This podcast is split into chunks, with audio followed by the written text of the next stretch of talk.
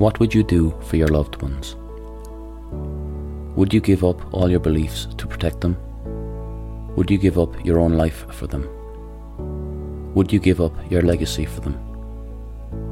Or would you put yourself and the legacy you created first?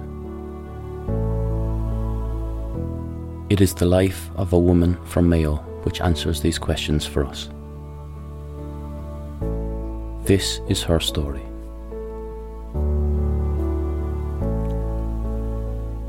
In 1530, in what today is known as County Mayo, a child was born. Her name was Grace O'Malley. The Ireland she was born into was a very different land to the one we trod on today. The King of England, Henry VIII, held the title Lord of Ireland. Her father was the head of the O'Malley clan and the Celtic ruler of the Mayo area. His name was Owen O'Malley. Owen, like many of the other leaders of the Celtic Irish, ruled his lands with little interference from the Crown of England.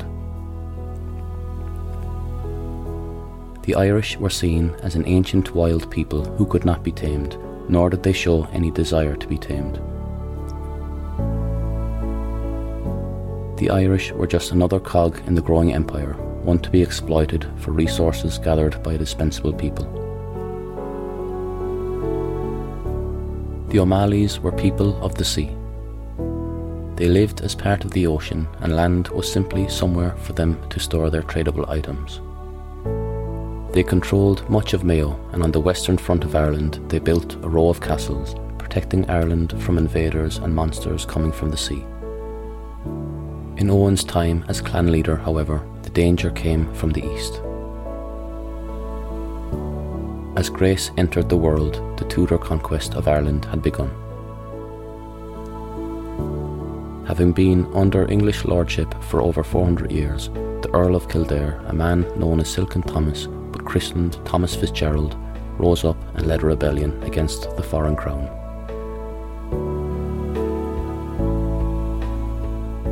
Grace, from a very young age, wanted to learn the ways of her people. She regularly pestered her father to let her join him on one of his trading ships to Spain. He told her he could not take her as her hair was too long and could get stuck in the ropes.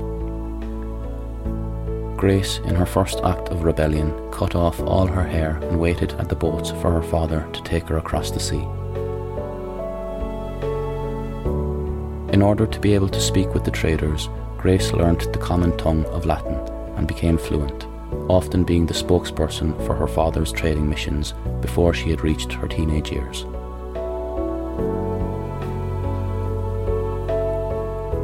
As the Tudor conquest of Ireland roared through the lands on the east of the island, and the blood of Gaelic Ireland was being spilt at a rapid speed and draining into the roots of the trees, Grace was married off to Donal O'Flaherty, the Taoiseach, or second in command to the O'Flaherty clan.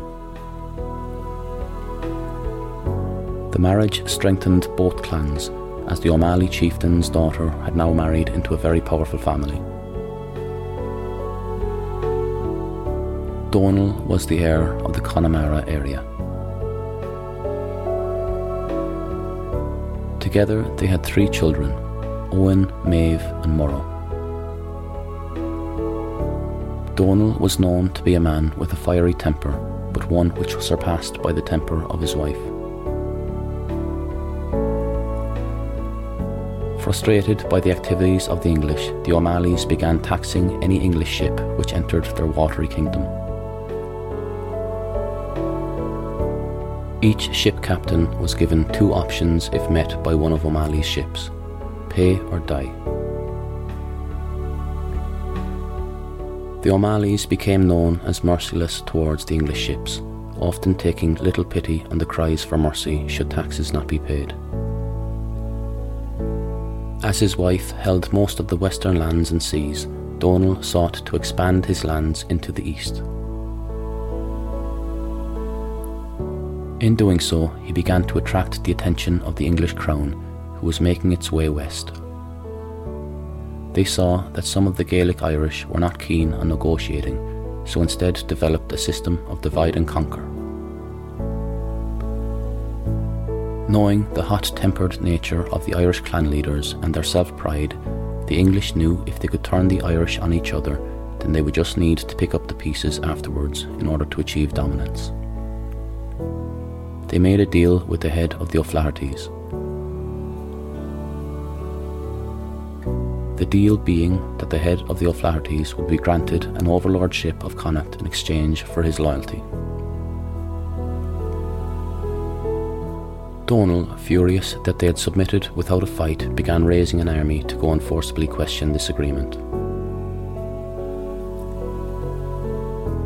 He and Grace saw the deal as being born of greed and for the safety of cowards. As they marched their army to confront those who had benefited by turning the people of the west of Ireland into subjects of a foreign crown, they met with the Joyce family. The Joyces were out to try and gain as much land as they could when the English weren't looking, and when they saw Donal's army coming, they didn't pause to ask questions. Donal was killed in the unnecessary battle. When Grace learned of his death, Ireland for the first time saw the wrath of the scorned woman. She gathered a select group of soldiers, and under the cloak of darkness, they raided the Joyces' land, killing the leaders of the clan herself.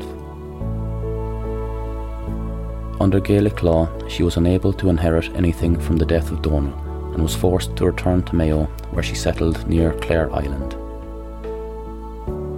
The law only prevented her from inheriting from him. She was allowed to own her own property, lead her own armies and boats. She built three galleys and a number of smaller boats. She put fishermen and men of war on each of them. She became involved with another sailor briefly, only to find him killed by the MacMahons. She again sought vengeance, and in the MacMahon castle of Doona, she earned the name the Dark Lady of Doona for the horrors she inflicted on them in revenge. She decided, like her ancestors, she was to be the queen of the land and the sea. In doing so, she began invading other lands by boat and raiding for all forms of wealth. She became feared by the English and Irish alike for the brutality shown by those who followed her into battle. To them, she became known as the Pirate Queen of Connacht. Anyone who got in her way was shown no mercy, and violence was met with violence. She was known to have attacked settlements in Donegal, Waterford, and Howth. She became a legend amongst the dead and the living. Nightly fears swept across the British Isles that the pirate Grace would visit you at night, and by morning you would no longer be in the realm of the living. As the legends grew, so too did the fear of Grace. Those fearing her raids wondered if she was even human. Was she from another world which had been opened due to the horrors of the Tudor conquest? Had evil born evil into the world? Still aggrieved by the murder of her former lover, she returned to Doona Castle to take the lives of those who stood to inherit most from her revenge killings. When she stormed the castle, she found the people there in prayer. This was not to stop her, as she pierced her sword through anyone she could find. When she discovered the last remaining person alive who had locked themselves into the sanctuary of the castle, Grace waited outside until the person starved to death. A man called Iron Richard Burke began to become infatuated with Grace and proposed marriage to her. The marriage didn't last too long as Grace lost interest in Richard. For show, though, they did appear at events together. Apparently, this was Grace's idea to retain her power over his people, and he dared not question her.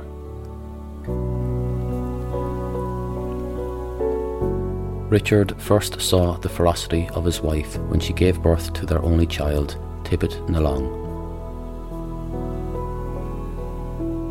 Tibbet was born late on a dark, cold, and damp night on one of Grace's galley ships. As she was recovering from giving birth, the following morning, Algerian pirates attacked the ship. Not one to shy from battle, Grace wrapped the child in a blanket and tied it to her back. She then fought off the pirates from boarding her ship. While she was at sea, Connacht was given a new ruler by the Crown of England. Lord Deputy Sir Henry Sidney visited the province as he was tasked to begin a taxation system on the chieftains, demanding that they pay rents for the lands they already owned. On his trip, he met Grace, who agreed to show him her defences of the seas and the west of Ireland. For this, she charged him a fee.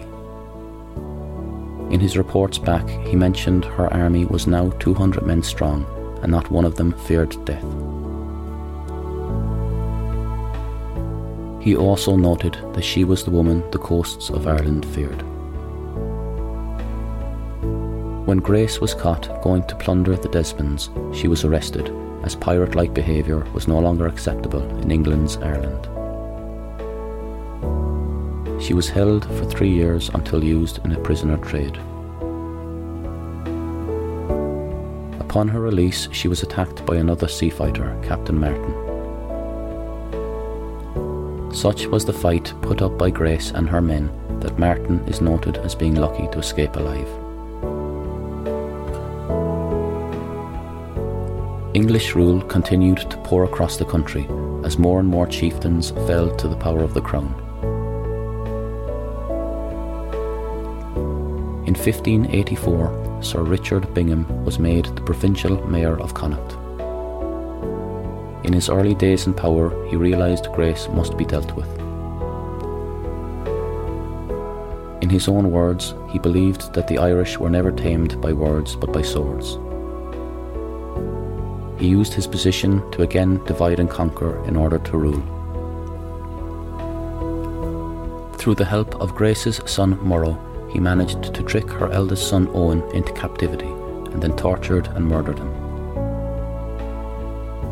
He then gave his power to Murrough, turning Grace against him forever. When Owen's lands were seized, Grace started a rebellion against the English rulers. When her plot was discovered, she fled to Ulster for safety. While she was away, her youngest son, Tibbet na Long, attempted a rebellion of his own in her name, but he was not the warrior his mother was, and he lost her entire fleet and was forced to submit to English rule. Grace appealed directly to Queen Elizabeth I for her freedom to return home. She also appealed for the Crown to permit her some lands and an income to make up for what was stolen from her. As her letter made its way to Elizabeth, Tibbet once again became involved in rebellion, which was led in secrecy by the Earl of Tyrone. He was caught, imprisoned, and charged with treason. Fearing his execution, Grace, for the first time in her life, sought mercy. With nothing left to lose, she took the risk of going to see Elizabeth herself ahead of her letter to make a case for her youngest. Bingham, hearing of her efforts, having used one of her sons against the other, now wrote to the Crown seeking her execution. She was unaware of this until she arrived in London. She was placed in a courtroom where she told her life story. It was this appearance that granted her a meeting with the Queen at Greenwich Palace. The meeting did not start well, as Grace refused to bow to a Queen she did not recognise as the Queen of Ireland. She was also found to have a hidden dagger on her person and had planned to use it if she had gotten close enough. She explained that this was actually for her own safety and it was taken from her, and the two were seated at a distance under the watchful eye of the Queen's guards, with swords drawn at the ready. The conversation which took place took place in Latin, as Grace did not speak English nor did Elizabeth speak Irish. The two came to the agreement that Bingham would lose all his power as long as Grace would submit to the crown and not support any further rebellions.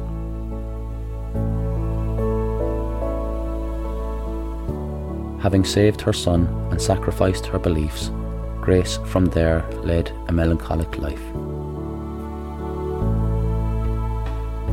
She passed away in 1603, dying as one of the last great Earls of Ireland.